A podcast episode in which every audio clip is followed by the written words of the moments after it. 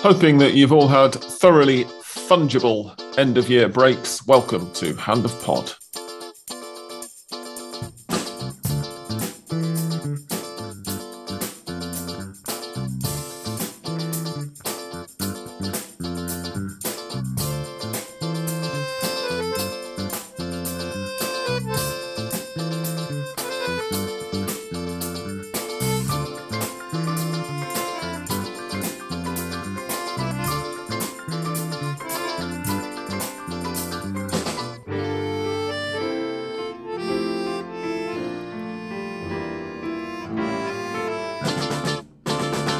Welcome, one and all, to episode 416 of the internet's longest-running Argentine football podcast.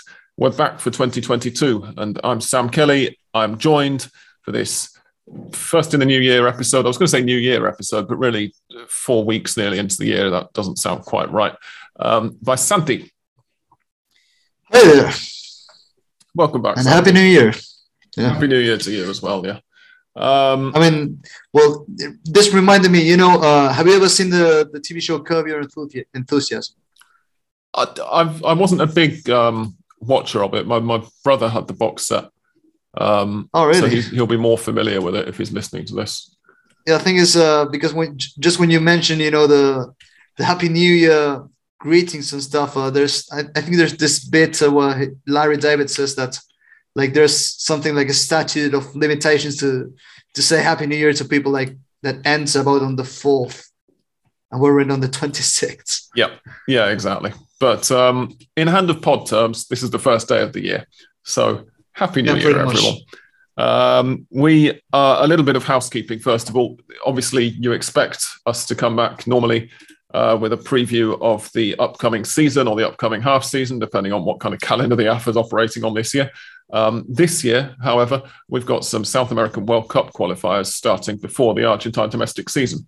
So what Santi and I are going to do today is give you a preview of Argentina's 2 matches coming up against Chile on Thursday evening, which of course is tomorrow because we're recording this on Wednesday, but will be today by the time this goes online.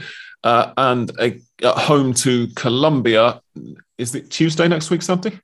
It is, isn't it? Yeah, Tuesday. Yeah.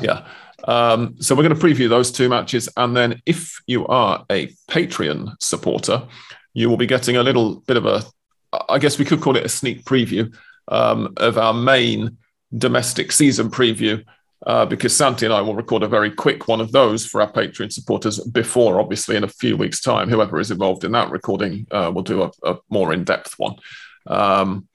So national team stuff. And as usual, we get to this bit and I realised that I haven't got the list of the squad list open, which I found last night. Bear in mind, there's been several changes to that squad for different reasons.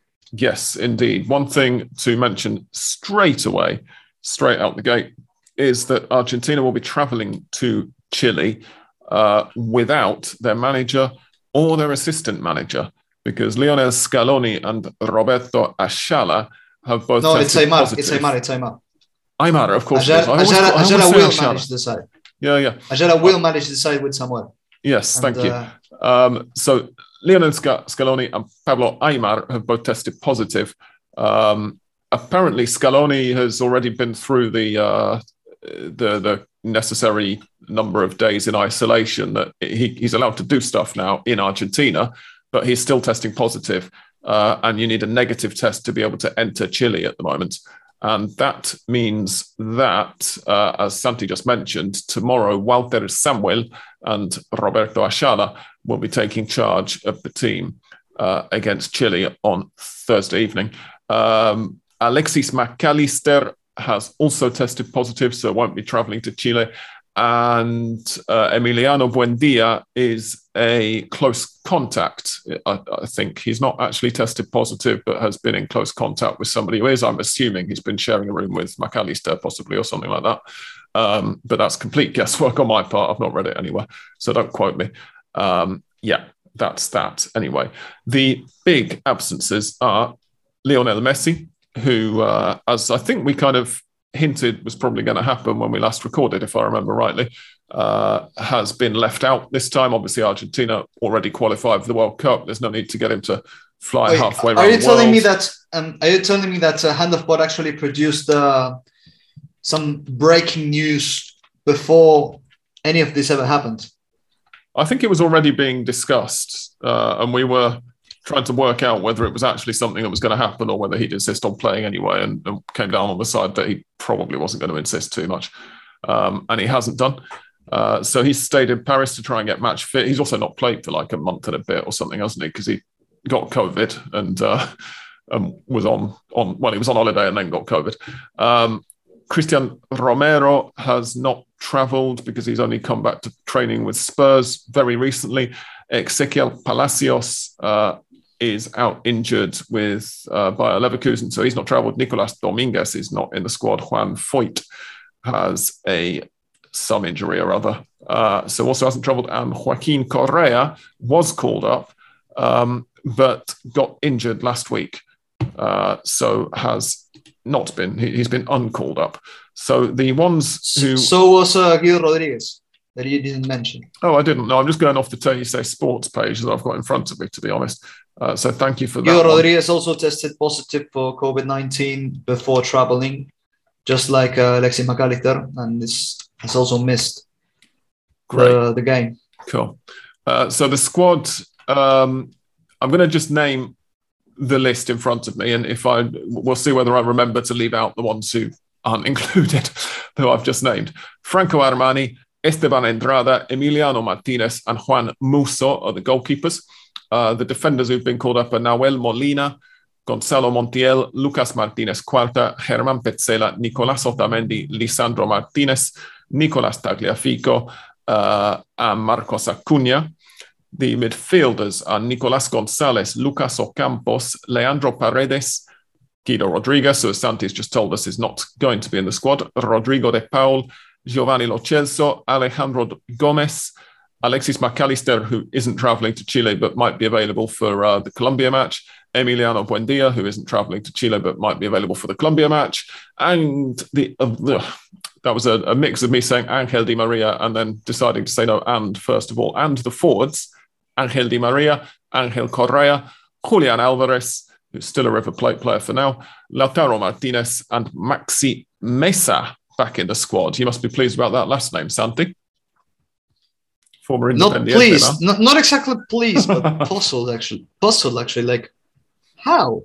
Well, he did such a sterling job last time he was in the national team, didn't he? Well, yeah, I mean, actually, I think I've been researching about it in the last few weeks, and I think he hasn't been even called up for the national team since he left Independiente. Mm. Not a single time. So it's really, really shocking. Yeah, it's quite a surprise. And of course, at the time, I remember, I think it was before you got involved with Hand of Pod, just slightly possibly. But he was called up by Sampaoli for the 2018 World Cup. Oh, yeah. World Cup's already, it's already nearly 4 years ago. How's that happened? This pandemic really has messed. I keep thinking it's 2 years ago. I'm already gearing up for the next one. But anyway, yeah, I at the time, you know, when the call-up actually happened, the response, if I remember rightly, among the Hand of Pod regular panellists then was that he'd had a cracking season. He maybe wasn't quite really good enough for the national team, but we could see why he'd been called up because he'd been in really good form. But he was just terrible in the two friendlies. I think he got chances prior to that World Cup, and then in the World Cup itself, thoroughly pedestrian, and his form fell off a cliff after that as well. He was never, you know, at least from what we heard, for Independiente, he never looked much good again, and then he went to Monterrey, and he's not been particularly visible from the point of view of Argentine football, right? Yeah, I mean, especially considering the fact that, you know, there's also been some players like Manuel Lanzini, who play in the same position as him, and also are having a really cracking season in a much higher level, you know, actually breaking into the starting 11 of a Premier League side that are pushing for Champions League football, like West Ham, as weird as that phrase is to say in 2022, but that's how things are in 2022. and he hasn't even gotten a sniff.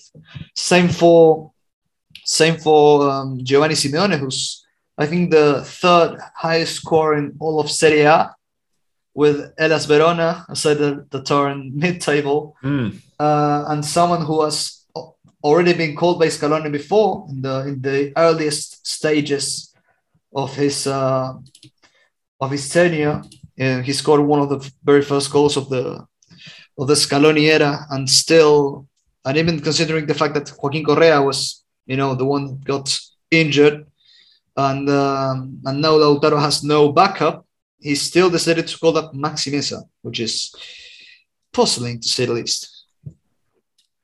Yeah, really, really bizarre. I mean, he is a teammate of Esteban Entrada, of course, at Monterrey. So perhaps Scaloni has been watching Monterrey.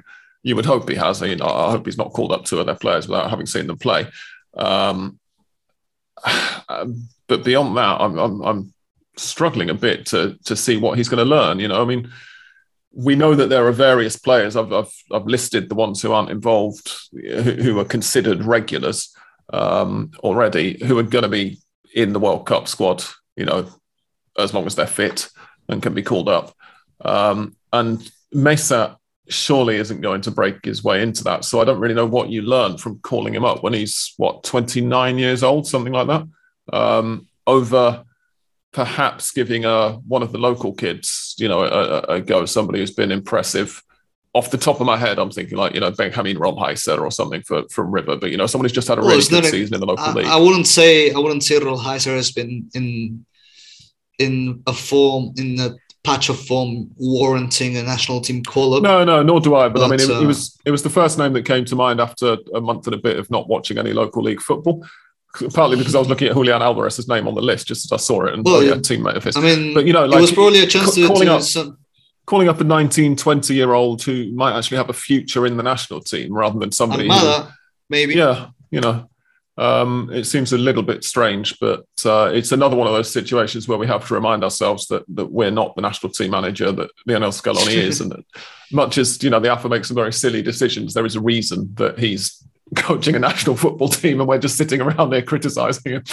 Yeah, and also I remember a couple of weeks ago, do you remember the very first names to be listed as called up, which were leaked by their own clubs, which I think it was a situation where the clubs confused the concept of being called up to being called up in a short list, I think.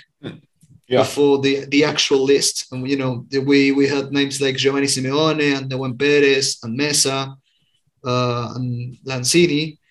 We were all thinking that, first of all, that they would be actually called up, and second, that Scaloni was probably going to use this opportunity to actually try out some new players in some positions to see how they fare and whether they could break into a hypothetical national team squad. And then we actually saw the players he did select, and it's all the usual suspects. So I think the message that this list is sending is that Scaloni, in all likelihood, has his 23-man squad for the World Cup, almost 95% decided, and that he's just going to stick to his guns and try to consolidate this team as much as he can, this base of players, in order to arrive in the best possible shape to the national team, which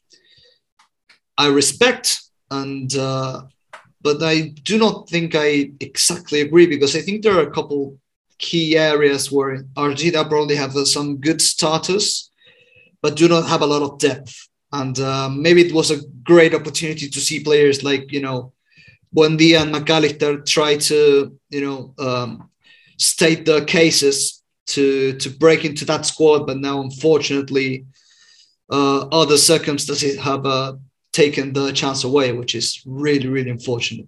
Yeah, hopefully they get a negative test or whatever they need to be allowed to play against Colombia. Because I was thinking very much the same thing. And actually, you've segued very nicely without realizing it into the poll results, because for the first time I've decided to use Patreon's polling facility to consult our Patreon supporters. I'm going to try to do this once a month. There's the closest thing you'll ever get from me to a New Year's resolution. This year, I'm going to try and do one poll a month, and we'll read out the results from it on the podcast. And this question was who our Patreon supporters think should replace Lionel Messi for this World Cup doubleheader, given that the experiment's going to be happening anyway. And I chucked 5 names from the squad list, just looking down it quickly. And before reading about McAllister and Buendia being out with COVID, because I was doing this last night. And the results are in. Lucas Ocampos and Rodrigo de Paul didn't get any votes at all. Alejandro Gómez led the voting with 63%. Alexis McAllister picked up 13% of the votes, which, looking at how many votes were cast, I think means one person voted for him. And Emiliano Buendia picked up 25%, which would mean that 2 people voted for him. So 5 people voted for Alejandro Gómez because there were 8 votes in total.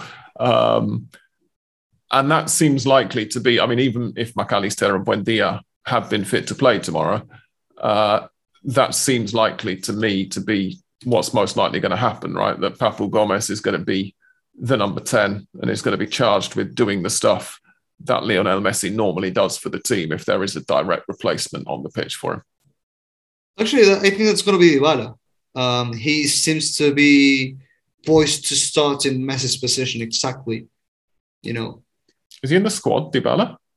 Yes, he is. No, he's not in the list I just read out. He's in the squad and he's like poised to start, actually. Ah, well, okay. You completely missed him from the poll as well. Yeah, well, the list I read was published at 9:30 3 days ago, 9:30 in the evening, and Pablo Dybala's name is not there. So that's good work from PSA. So, right, there we go. Well, apologies to our Patreon supporters then for not giving them that option and making them look a bit silly, but you don't really look silly because you can only vote on what I ask you to vote on. Right, well, if Pablo Dybala's in the team, then that makes all the difference, doesn't it? He's going to be brilliant because he's always so ground-movingly excellent for Argentina when he gets a chance. That's sarcasm. Well, you remember the last time he played instead of Messi? Oh, he actually did charge down a loose ball and then set a goal up, didn't he? He started the show. Was it against Uruguay? No, I think it was against Chile. Chile in the Copa America 2019. But he played in the last doubleheader as well and set up a goal, which I've forgotten about. Where's our list of... Yeah, but he only played a few minutes of that game instead of, you know, stepping up for most of a game. True, but he did get an assist, which I entirely forgot. He started the game, in fact. When was he subbed off? I've just got Google's very crap match thing here. Let's see, when was he? He was taken off in the 46th. So he was a half-time sub. Joaquín Correa replaced him at half-time. But yeah, he set the goal up. He charged something down and then tapped it to Ángel Di Maria to score in Montevideo. So I'm being a little bit harsh on him, perhaps. Maybe he is going to start being excellent for Argentina now. Yeah, actually, he's also been excellent for you as well, despite the fact that he's embroiled in a rather nasty, I think, spat with Juve over his contract renewal and the fact that they don't really want him to renew. Mm-hmm. And despite all that, it's been brilliant. He's been in excellent form. Yeah, so I've heard. So he's likely to just come in, you would think, then, as a straight swap, which means that really the starting 11 is a pretty easy one to guess, right? It's going to look very, very similar to the starting 11 that we've seen. You know, yeah, exactly. It's going to be starting 11, right? Yeah, the rumored starting 11 in the last few hours, it contains, of course, Martinez in goal, Molina Lucero actually instead of Montiel, who's playing really regularly for Sevilla. Then Otamendi and Lisandro Martínez at centre back. Mm-hmm. Marcos Acuña, of course, on the left of the defence. Then the starting midfield of De Paul, Paredes and Lo Celso, Di Maria, Dybala, and of course Lautaro Martinez. Yeah, so that's just the two changes then from the team that started against Brazil. Christian Romero replaced by Lisandro Martinez at centre-back, and obviously Dybala coming in for Messi. It's a very settled side, and it's, you know, that fact has led to some really good performances. Last time we talked about the national team on the podcast, we were looking back on the best year for the Argentine national team in, you know, any of our, maybe not any of our lifetimes, obviously, but any of our memories, at least. And yeah, I mean, if they can replicate something of that success this year, then it'd be great, wouldn't it? I mean, it wouldn't just be replicating it, would it be? Indeed, yeah. I mean, how far would they need to get in the World Cup for it to be replicating a Copa America win? Would be you'd be talking about at least another final, wouldn't you? Given that they managed that in the last World Cup but one. Who knows? A lot is going to depend on a lot of things, including since we're previewing the year now, as much as the doubleheader to come for the national team, including where Lionel Messi's head is at. He doesn't seem to have quite settled yet in PSG again, and there's been some talk I've noticed. I only really look at the headlines. I don't look at the stories themselves because they're pretty obvious clickbait in many ways. But there has been some talk of maybe a return to Barcelona next season if they can make it work, which could be interesting if he finds his happy place again. You know, a few months before. I don't really think that's going to happen. No, nor do I. But it's an interesting one to dream about for Argentina fans and to consider. But obviously, there's a large extent to which you perhaps shouldn't go back because it's never going to be the same, is it? Yeah, I mean, I think I don't think there's a lot of Argentina fans actually wanting Messi to return to Barcelona, given, you know, that Barcelona are incredibly unpopular amongst Argentines at this moment right now after everything that happened. Yeah. Indeed. It's it would be a surprise. I mean, it's not going to be a surprise if he returns to Barcelona to, you know, live after he retires from playing and everything, but returning for them to play again is wouldn't be a popular move here, at least. A reminder before the two upcoming matches, then, of the standings. Brazil and Argentina have both already qualified. Brazil have 35 points from 13 matches. Argentina have 29 points from 13 matches. They both, of course, haven't yet played one another in Brazil. And as we've already mentioned several times, that match now that they've both qualified probably isn't going to happen. I would imagine that FIFA are going to say, well, you know, it doesn't make any difference to the standings, so let's not bother because it's going to be a right pain in the arse to find a slot for it on the calendar. In third place are Ecuador with 23 points. In fourth place are Colombia with 17 points and a goal difference of -1. In fifth place, which is the playoff spots, just to remind those of you who don't follow the South American qualifiers all the time, are Peru with 17 points and a goal difference of -5. In sixth place are Chile with 16 points and a goal difference of -1. In seventh place are Uruguay with 16 points and a goal difference of -7. In eighth place are Bolivia with 15 points and a goal difference of -8. In ninth place are Paraguay with 13 points and a goal difference of -9. And in 10th place are Venezuela with 7 points, who now, with 4 matches to go, are not mathematically out of it, but in effect they pretty much are because there are so many teams above them who all want to play each other still that I don't know whether they can actually get through. So they might be mathematically out of it. In fact, I'm just going to correct myself. But really, between Ecuador to a slightly lesser extent. I think they'll get over the line. But between Colombia in fourth and Paraguay in ninth, there are 4 points and a fair goal difference gap. But with 4 games to go, it's still very much up for grabs, as we discussed, I think, in a Hand of Pod Extra, didn't we, towards the end of last year. Working out who's going to go through from that lot is still a bit of a fool's errand. And it might come down, possibly, to how many of them are playing Brazil and Argentina, and how interested Brazil and Argentina still are. Santi, do you think that Argentina are going to be, motivated in these 2 matches, and then their final 2 games, which are in late March, are going to be at home to Venezuela and away to Ecuador? Are they going to be going out to try and win these and prove something to Scaloni, or do you think that the fact that Scaloni's already pretty much decided his World Cup squad, it might lead to a little bit of a lack of motivation?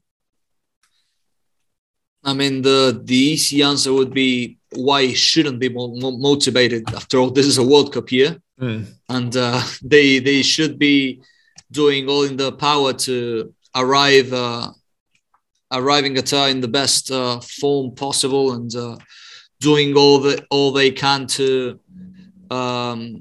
try and defend, I think, their starting position, because, I mean, after all, the World Cup is in 10 months and anything can happen with 10 months from now, including some players losing their place, I think. I mean, I know this is not a like-for-like comparison because, I mean, we're talking about 2 completely different people, but look at what happened on the run-up to the World Cup in Russia, where Gio Lo Celso, for example, was poised to be the starting midfielder alongside either Lucas Viglia or Javier Mascherano, depending on where Javier Mascherano was playing.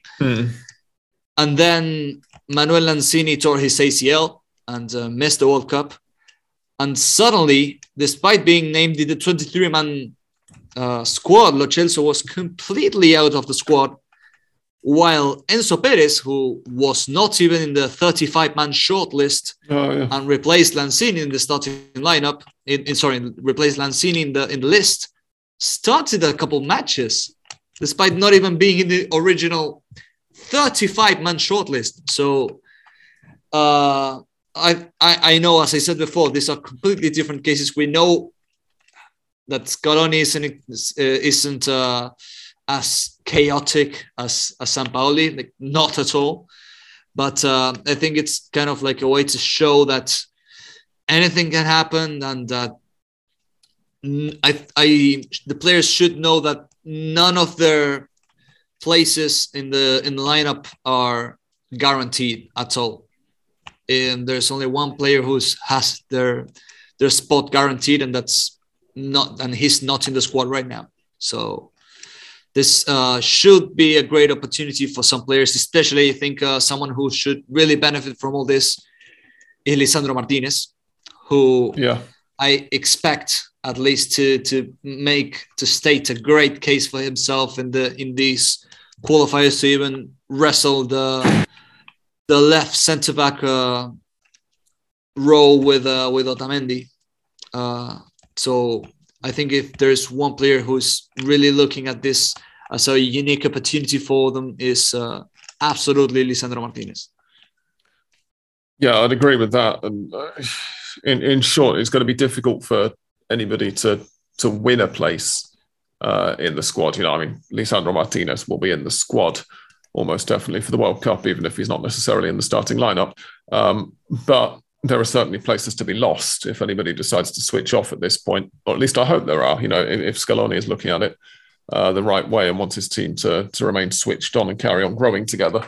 And to be honest, from what we've seen of his time in charge so far, I think that's what I would expect from him. He's clearly wants to get the group together and to make sure that they're all working towards a common goal, to use a bit of a cliche. Do we have any... By which I mean, do you have any news, anything to report on either Chile or Colombia? How have they been preparing for these? Do you have any idea? Well, of course, one of the main, topics of discussion about this Chile game is the fact that it's going to take place in the dust in the desert, actually, in the Kalama Desert. This is kind of I think we talked about this before, but this is kind of like a measure to not just try and make things difficult for us, but also because Chile after this game will face Bolivia in La Paz, so it's kind of a way to prepare themselves to keep playing at a high altitude. But and this is really funny, Martín Lasarte, the Chile manager, Uruguayan, has been talking to the press and has said something that's equal times funny and a little bit pathetic, which is that if the high altitude is going to cause any kind of trouble for Argentina, it's better for us. Yeah. It's not as if Chile are going to be particularly accustomed to it either, is it? Exactly. Like the players have been playing in Europe, like in coasts and in islands. I'm not exactly sure how they could benefit from playing in high altitude if it's not for, as I said before, to prepare themselves to play Bolivia. I don't think it should have anything to do with the fact that they're playing us. I'm just looking, trying to get the elevation. It's 2,200 meters up, according to Google. Kind of like in Mexico. Yeah, it's going to be, it's pretty high, but it's nowhere near high enough to really start seriously training for a match in La Paz a few days later. It's manageable. Yeah. So I'm just wondering how much benefit they're even going to get out of it from that point of view. I mean, we'll find out, obviously, or well, maybe we won't find out because they might manage a win in Bolivia and it won't necessarily be because of this. They might, it might be that they'd have beaten Bolivia anyway. But it's going to be interesting. It looks like an interesting place, though. I'm going to have a look at the Wikipedia page later. But that's not really Hand of Pod related. So it's a stadium with no stands, as I learned a couple days ago. It's an all-seater. Looking at which is right? You mean no terraces, no standing? Yeah, exactly. Like really, it's really uncommon in South America, actually. An all-seater. Yeah, and they're going to be selling about 8,500 tickets because the stadium has a capacity of 12,000, and they're not allowed to fill it because of the current COVID measures in Chile. So. This will be the smallest crowd. I mean, outside of just complete. I've just realised it's on my television at the moment. I was looking at it on an internet on a web page, but they're on at TSA at the moment as well. But yeah, this will be the smallest crowd, other than no crowd whatsoever, that Argentina have played in front of. Oh well, maybe not. If we ignore the Copa America final last year, which of course did have about 4,000 people in the stands or something. It's going to be very strange. Really weird atmosphere. Yeah, exactly. There are going to be, it says here, 100 Argentine fans present as well. 100. Mm-hmm. Now it's up to us to see whether that 100 can be heard. I'm sure they'll make themselves heard. And in fact, that's a really good excuse to mention as well the fact that Argentina is apparently second in the list of countries who asked for the highest numbers of tickets for the World Cup when the offers went online a few days ago. I'm not sure whether they're still second now, but on the first day of the sales being open, they were second in terms of applications. Yeah. I also researched how do those numbers fare compared to Russia, and they couldn't find exactly requests on the first day of sales for tickets because of course we have to take into account that these are requests, not actual sales. Yeah, but. I got the actual sales number that just says figure, which is that Argentina were, I think, seventh in the order of countries which bought the most tickets for the Russia World Cup. So it's up to us to see how do we fare in that regard once the tickets actually begin to sell. Yeah. Whether those requests actually become sales. Of course, not a lot of them are going to be actual sales because, I mean, if they did, then the stadiums would be grossly overcrowded. But yeah. Yeah, well, we'll see, won't we? Because, I mean, the Argentine economy has been so strong over the last 4 years, and Quater's such a cheap place to visit that there's no reason they shouldn't sell everything. Absolutely. That's more sarcasm for you. Yeah. Anyway, at this point, I think we should take a very short half-time break. So don't go away.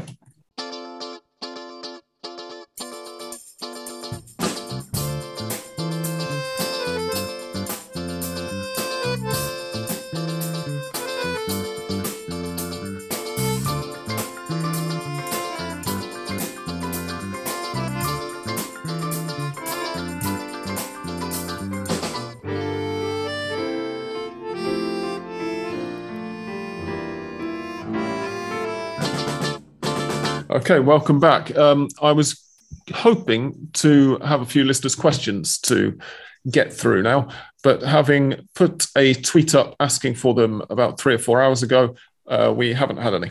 So there are no listeners' questions. I'm going to give you a... It's a great start for the year.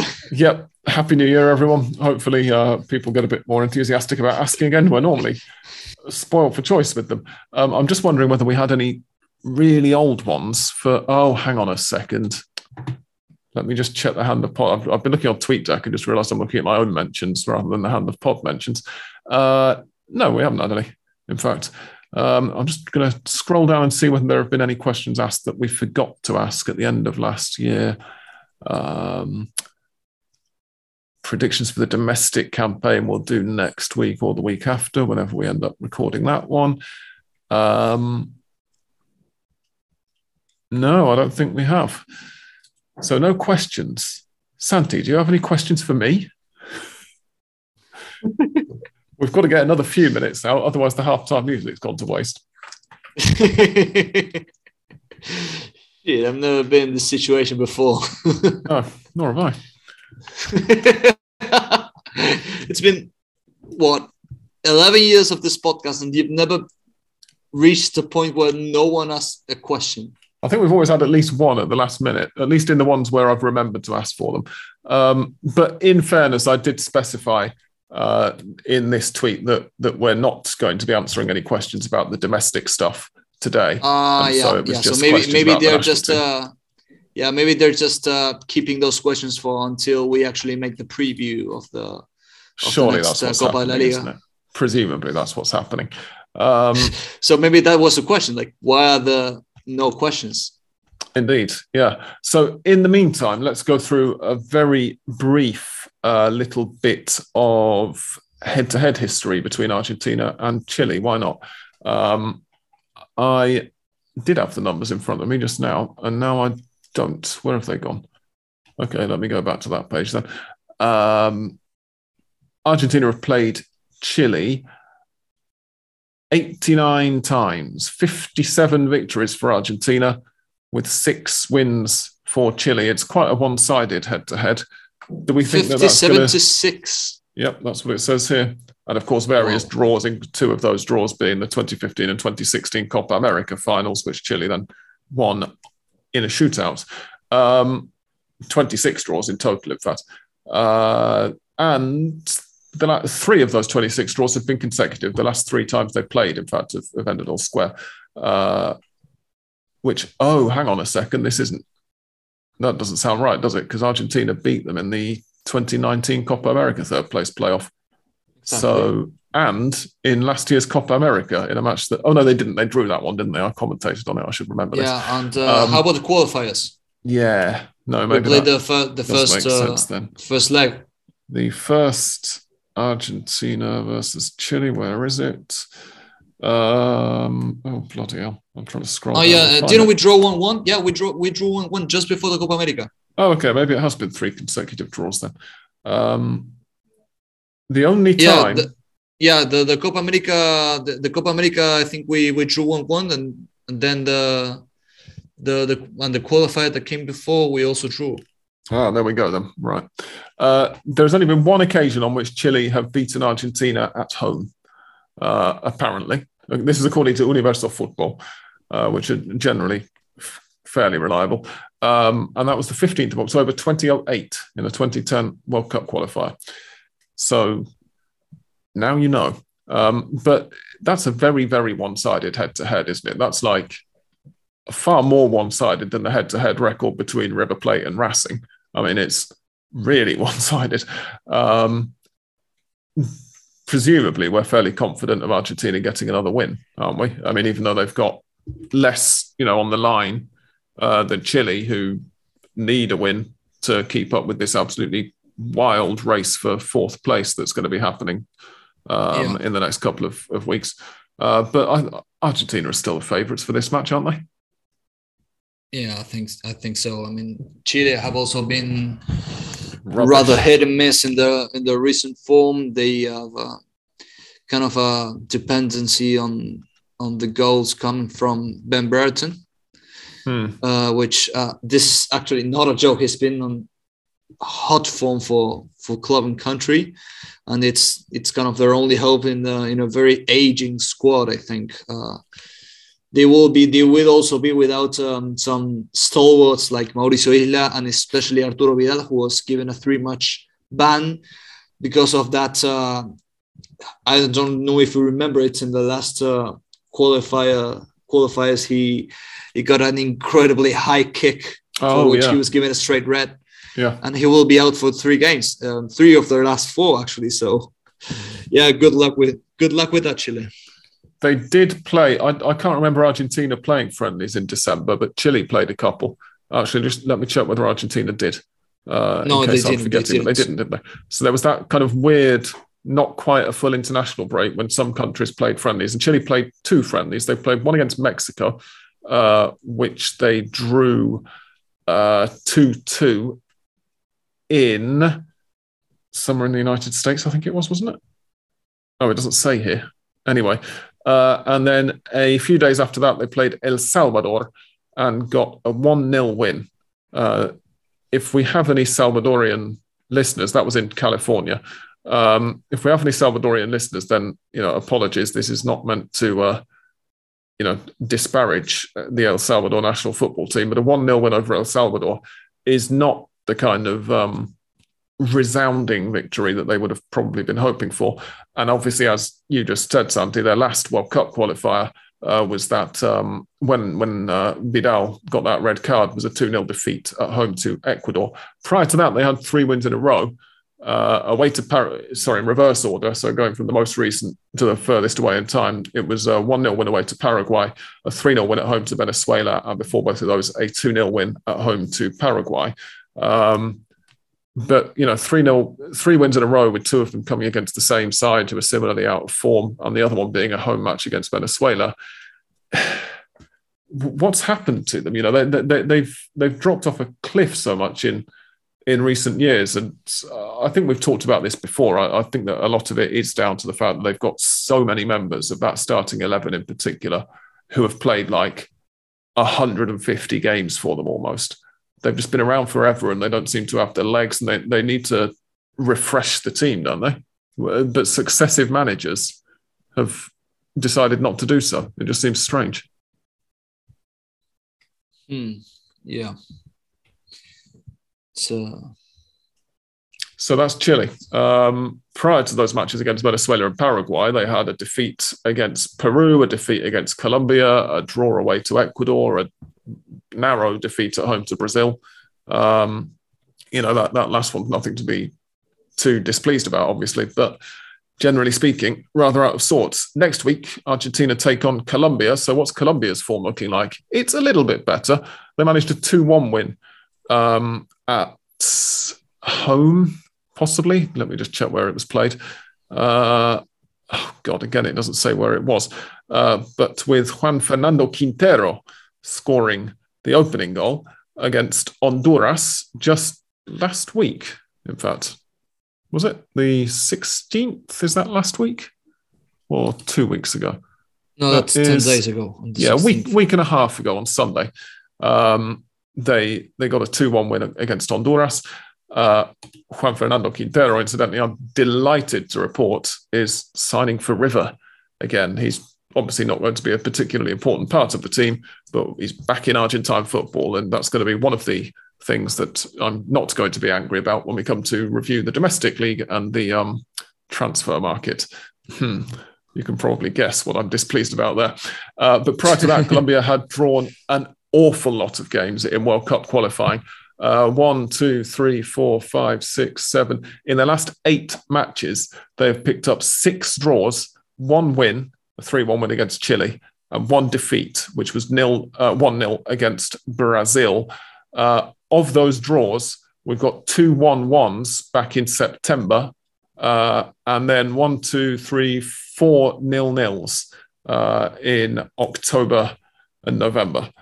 So we're probably not going to see a thrill a minute when they come to, I was about to say, come to Buenos Aires, but of course that match isn't in Buenos Aires, is it? Is it San Juan?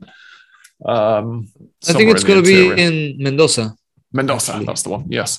But Argentina should be favourites for it again. I mean, the draws have been against Uruguay, Brazil, Ecuador and Paraguay.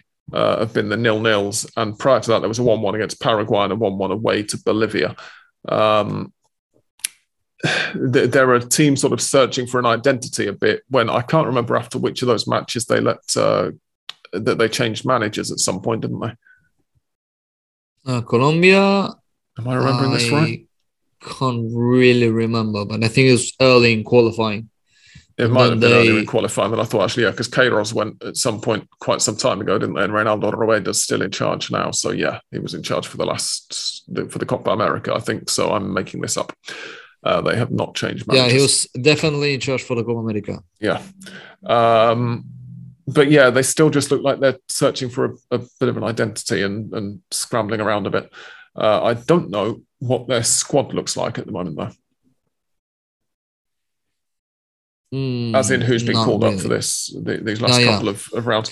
But Argentina will be starting. Someone we definitely have to be on the lookout for, of course, is Ruiz Diaz, who is, of course, the subject of a rumoured, Premier League move to Tottenham, who is actually one of the trickiest wingers, I would say, even in Europe right now. He's incredibly pacey and also like really, really talented with the ball on his feet. He's got a great finishing as well. I think it's like a really complete winger and someone who really made us suffer, of course, in the semifinal of the Copa America. So yeah, I mean, I think if there was someone who we should be a little, on the lookout for, it's definitely Diaz. Yeah, for sure. Any team with him in the side is going to be a real threat if they can keep it tight. And one of the things that, having just read out their last 8 results, one of the things that you will have noted is that they can certainly keep it tight. There aren't going to be very many goals in it. So without Messi, Argentina are going to have to be at their best. I mean, even with Messi, they would have to be at their best to get around Colombia. Home advantage, I think, is going to be just about enough there. And am I right in thinking that there are going to be quite limited tickets available for that one as well? I haven't delved into the topic yet, but I'm not exactly sure that's the case, because I haven't heard anything about some reduced capacity for stadiums or any changes given the current COVID situation. So it might have been that I misread a headline a few days ago, and it was actually referring to the Chile match that we've already talked about. Yeah, that could be the case, but I think there's going to be full capacity at Mendoza. I mean, there hasn't been any indications of the contrary, anyway. Yeah, no, there's no mention of that here, actually, just prices. It doesn't mention that they have been limited. Interesting to see whether that holds up, given the numbers at the moment, the case numbers being high, obviously for the benefit of those of you listening who are not in Argentina. Argentina's had high case numbers along with everywhere else due to the Omicron wave, but also hospitalizations and deaths have been going up a bit because there was such a an apparently good job. And, you know, at the time we were all suspicious of it, but given what's now happening, it seems like it actually was the case at the time that they managed to keep a relative cap on Delta getting out into the community until they couldn't anymore. And as a result, Delta got out at just the same time that Omicron arrived. And so we've got a slightly weird and longer lasting wave than the very short, sharp peak that many places have reported with Omicron at the moment.